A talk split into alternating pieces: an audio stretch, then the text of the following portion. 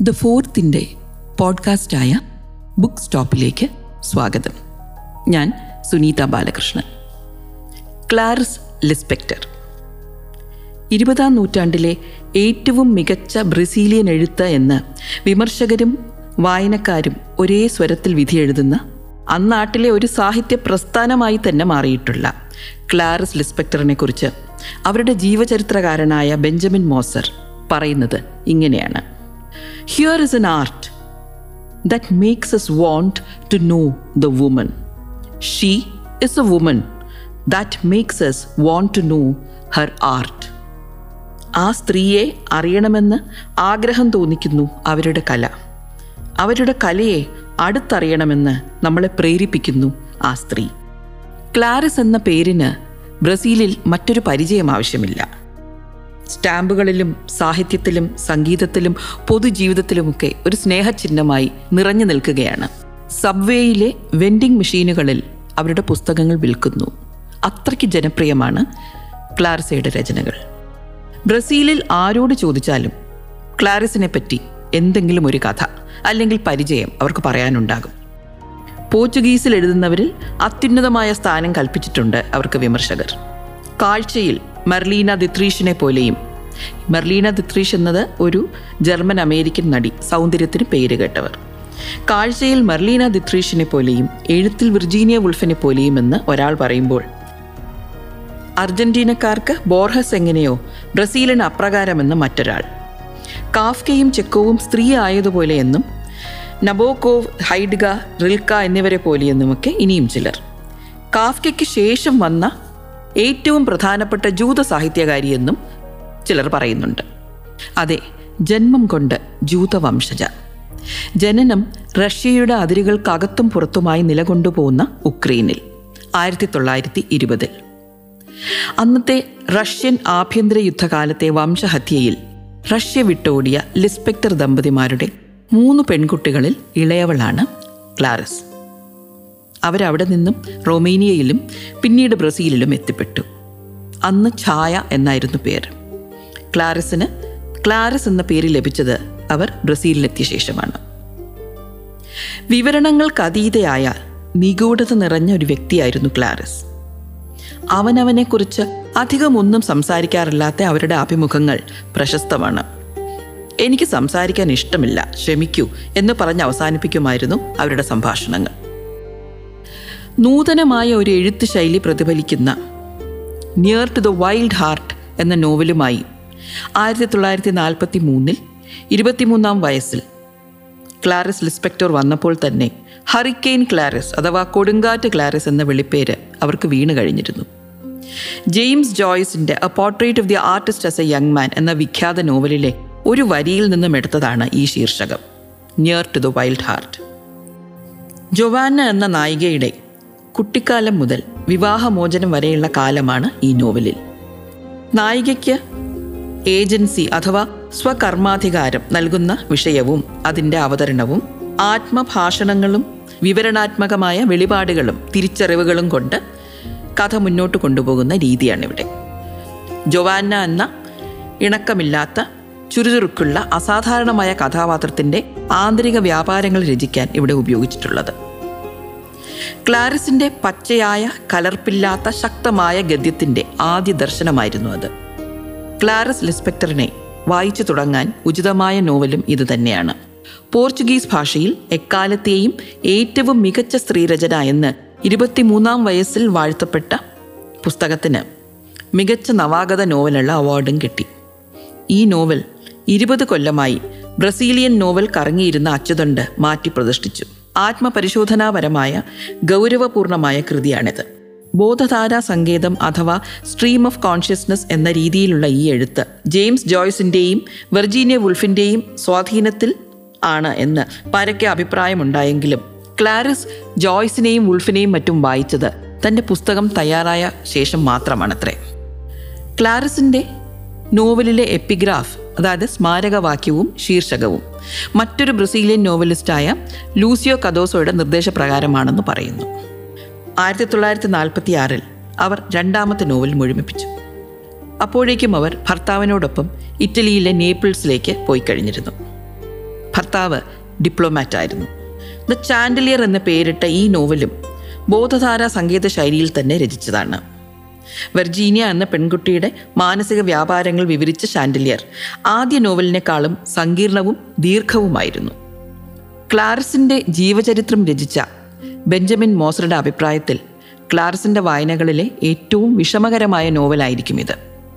അതിശക്തമായ എഴുത്താണ്. ഒരു പക്ഷേ അവരുടെ പിൽക്കാല കൃതികൾ വായിച്ച ശേഷം തുടക്കകാലത്തെ എഴുത്ത് തേടുന്നവരാണ് ഇത് വായിക്കേണ്ടത്.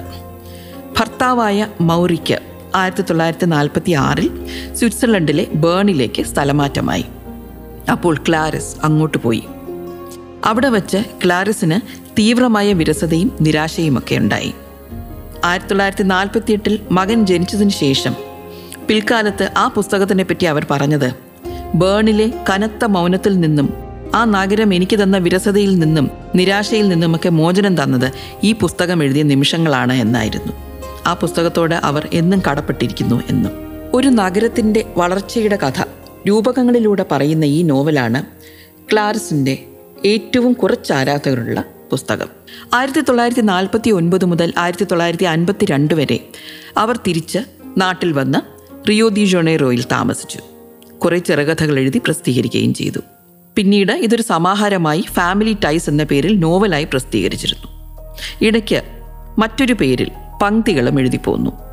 പിന്നീട് അവർ പോയത് വാഷിങ്ടണിലേക്കാണ് അവിടെ വെച്ച് രണ്ടാമത്തെ മകൻ പൗലോ ജനിക്കുകയും ഒപ്പം ആ സമയത്ത് തന്നെ സെനർ എന്ന മാസികയിൽ ചെറുകഥകൾ വീണ്ടും പ്രസിദ്ധീകരിക്കാൻ തുടങ്ങി. പക്ഷേ അപ്പോഴേക്കും നയതന്ത്ര ജീവിതത്തിന്റെ യാന്ത്രികത അവരെ മടുപ്പിച്ചിരുന്നു. ഭർത്താവുമായി പിരിഞ്ഞ് രണ്ടു മക്കളെയും കൂട്ടി അവർ തിരിച്ച് റിയോ ദി ജൊണേറോയിൽ ജീവിതാവസാനം വരെ വന്ന് താമസിച്ചു. അവിടെ വച്ച് സാമ്പത്തികമായി അവർ നല്ലപോലെ ബുദ്ധിമുട്ടി. വാഷിങ്ടണിൽ എഴുതിയ നോവലുകളും ചെറുകഥാ സമാഹാരവും ഒന്നും പുസ്തക പ്രസാധകരെ കിട്ടാത്തത് കാരണം പ്രസിദ്ധീകരിക്കാനും വൈകി. ഒടുവിൽ ആയിരത്തി തൊള്ളായിരത്തി അറുപതുകളിൽ ആണ് അത് പ്രസിദ്ധീകരിക്കപ്പെട്ടത്. പത്തൊമ്പതാം നൂറ്റാണ്ടിൽ ജീവിച്ചിരുന്ന ബ്രസീലിലെ ക്ലാസിക് നോവലിസ്റ്റായ മഷാഡോ ജസീസിന് ശേഷം ആ രാജ്യത്ത് പ്രസിദ്ധീകൃതമായ ഏറ്റവും മികച്ച ചെറുകഥാ സമാഹാരമെന്ന് വായനക്കാർ ഒരേ ശ്വാസത്തിൽ പറയുന്നത് ഈ സമാഹാരത്തിനെ പറ്റിയാണ്. ക്ലാരസിന്റെ പല കാലങ്ങളിലായി രചിക്കപ്പെട്ട എൺപത്തി അഞ്ച് ചെറുകഥകൾ. ഇംഗ്ലീഷിലേക്ക് കത്രീന ഡോട്ട്സൺ മൊഴിമാറ്റം ചെയ്ത് രണ്ടായിരത്തി പതിനഞ്ചിൽ ഇംഗ്ലീഷിൽ ഇറക്കിയിട്ടുണ്ട്. ഒരു വായനക്കാരൻ പറഞ്ഞതുപോലെ എന്റെയും അവരുടെയും നിങ്ങളുടെയും ജീവിതങ്ങളിൽ നിന്ന് ഒരു യാത്രയാണ് ഈ കഥകൾ. ജീവിതത്തിന്റെ വിവിധ അവസ്ഥകളിലുള്ള സ്ത്രീകളെ കൃത്യമായി കോറിയിട്ട കഥകൾ കൂടാതെ അവരുടെ നിരന്തരവും സൂക്ഷ്മവുമായ നിരീക്ഷണങ്ങളും അവരുടെ നിലയ്ക്കാത്ത ജിജ്ഞാസകളും ഒന്നും വിട്ടുപോകാതെ പിടിച്ചെടുക്കുന്ന കാഴ്ചയും ഇവിടെ വെളിവാകുന്നു. ഇതിൽ ചിക്കൻ എന്നൊരു കഥയുണ്ട്. A chicken. അതിനെപ്പറ്റി പറയട്ടെ.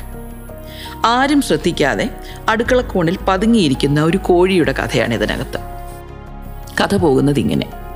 കഴിഞ്ഞ ശനിയാഴ്ച മുതൽ അത് അടുക്കള മുളയിൽ പതുങ്ങുന്നതാണ്.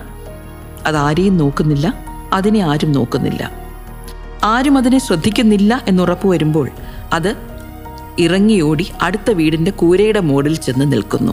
അവിടെ മേൽക്കൂരയിൽ ഒട്ടും യോജിക്കാത്ത ഒരു അലങ്കാര വസ്തുവിനെ പോലെ ആദ്യം ഒരു കാലിലും പിന്നെ മറ്റേ കാലിലും ചുവടുറപ്പിച്ചു നിൽക്കുന്നു. ആരോരുമില്ല അതിന്. അമ്മയോ അച്ഛനോ ആരും. മൗനമായി ശ്രദ്ധയോടെ അണച്ചണച്ച് അത് ഓടിപ്പോകുമ്പോൾ മേൽക്കൂരയുടെ വക്കിൽ ചിറകിളകുകയാണ് പിന്നീട് ആരോ ഒരു ചിറകിൽ അതിനെ പിടിച്ച് വലിച്ചിഴച്ച് മേൽക്കുരകൾക്ക് മുകളിലൂടെ ഊക്കോടെ വീണ്ടും അടുക്കളയുടെ തറയിലേക്ക് എറിയുന്നു. അപ്പോഴും അതിന് തല കറങ്ങുന്നുണ്ട്. ഒന്ന് ദേഹം കുടഞ്ഞ് അനിശ്ചിതത്വത്തോടെ അടച്ച തൊണ്ടയോടെ അത് കൊക്കി വിളിക്കുന്നു. മനുഷ്യരുടെ മാത്രമല്ല മൃഗങ്ങളുടെയും പക്ഷികളുടെയും പാറക്കെട്ടുകളുടെയും മരങ്ങളുടെയും എല്ലാ ജീവജാലങ്ങളുടെയും മനസ്സ് കാണാനുള്ള ക്ലാരസിന്റെ കഴിവ് ഇവിടെ സുവ്യക്തമാണ്. ആയിരത്തി തൊള്ളായിരത്തി അറുപത്തി ഒന്നിൽ പിന്നെ ഇറങ്ങിയ നോവലാണ് ആപ്പിൾ ഇൻ ദ ഡാർക്ക്. ആയിരത്തി തൊള്ളായിരത്തി അറുപത്തി നാലിൽ the passion according to G H എന്ന നോവൽ. ആയിരത്തി തൊള്ളായിരത്തി അറുപത്തി എട്ടിൽ ദ ബുക്ക് ഓഫ് പ്ലഷേഴ്സ്. ആയിരത്തി തൊള്ളായിരത്തി എഴുപത്തി മൂന്നിൽ അഗ്വ വീവ ആയിരത്തി തൊള്ളായിരത്തി എഴുപത്തി ഏഴിൽ the house of the star. ആ വർഷം അവരുടെ മരണശേഷം ആയിരത്തി തൊള്ളായിരത്തി എഴുപത്തി എട്ടിൽ എ ബ്രീത്ത് ഓഫ് ലൈഫ്. ഒരു അവസ്ഥയെയോ ബോധത്തെയോ വാക്കുകളിലേക്ക് ആവാഹിച്ചെടുക്കാൻ നമ്മളെ ഒരു പ്രദേശത്തോ നിശ്ചിത ഇടത്തോ ചെന്നെത്തിയതായി ഏറ്റവും മിതമായ വാക്കുകളിൽ തോന്നിപ്പിക്കാൻ ക്ലാരസിനെ കഴിഞ്ഞേ ഉള്ളൂ എഴുത്തുകാർ. അവരുടെ നിരീക്ഷണങ്ങളും സംഭ്രമവും ഒക്കെ നമ്മളുടേതായി തീരുന്നു ഒരർത്ഥത്തിൽ. ഒൻപത് നോവലുകളും എൺപത്തിയെട്ട് ചെറുകഥകളുമാണ് അവർ അവശേഷിപ്പിച്ചിട്ടുള്ളത്.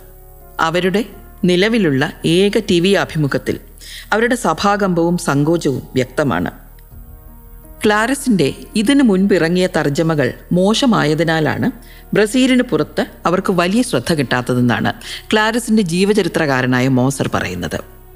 പുതിയ വിവർത്തനങ്ങളും പഴയ വിവർത്തനങ്ങളുടെ തിരുത്തിയെഴുത്തും കൊണ്ട് ക്ലാരസിന്റെ മാന്ത്രിക സാന്നിധ്യം ലോകത്തിന് പകരാൻ മോസർ കിണഞ്ഞു പരിശ്രമിക്കുന്നുണ്ട്. അവർ ഉപയോഗിക്കുന്ന ഭാഷാ ശൈലിയുടെ അതായത് ഈഡിയത്തിന്റെ പ്രത്യേകതയാണ് ഇതെന്നാണ് ഡോട്ട്സൺ പറയുന്നത്. ചില പ്രയോഗങ്ങൾ ക്ലാരസ് തന്നെ സൃഷ്ടിച്ചതാണെന്ന് തോന്നുന്നു. എന്നിട്ടവ സ്വാഭാവിക സംഭാഷണങ്ങളിൽ ഉപയോഗിക്കുമ്പോൾ എഴുത്തിന് പ്രത്യേകതയുണ്ടാവും പോർച്ചുഗീസിൽ പക്ഷേ വിവർത്തനം ദുഷ്കരമാകുന്നു. ക്ലാരസിനെക്കുറിച്ച് കൂടുതൽ അറിയാൻ അവരുടെ പുസ്തകങ്ങളോടൊപ്പം തന്നെ വായിച്ചിരിക്കേണ്ടത് അവരുടെ ജീവചരിത്രമാണ്. ബെഞ്ചമിൻ മോസർ രചിച്ച why this world a biography of Clarice Lispector വായിക്കുക.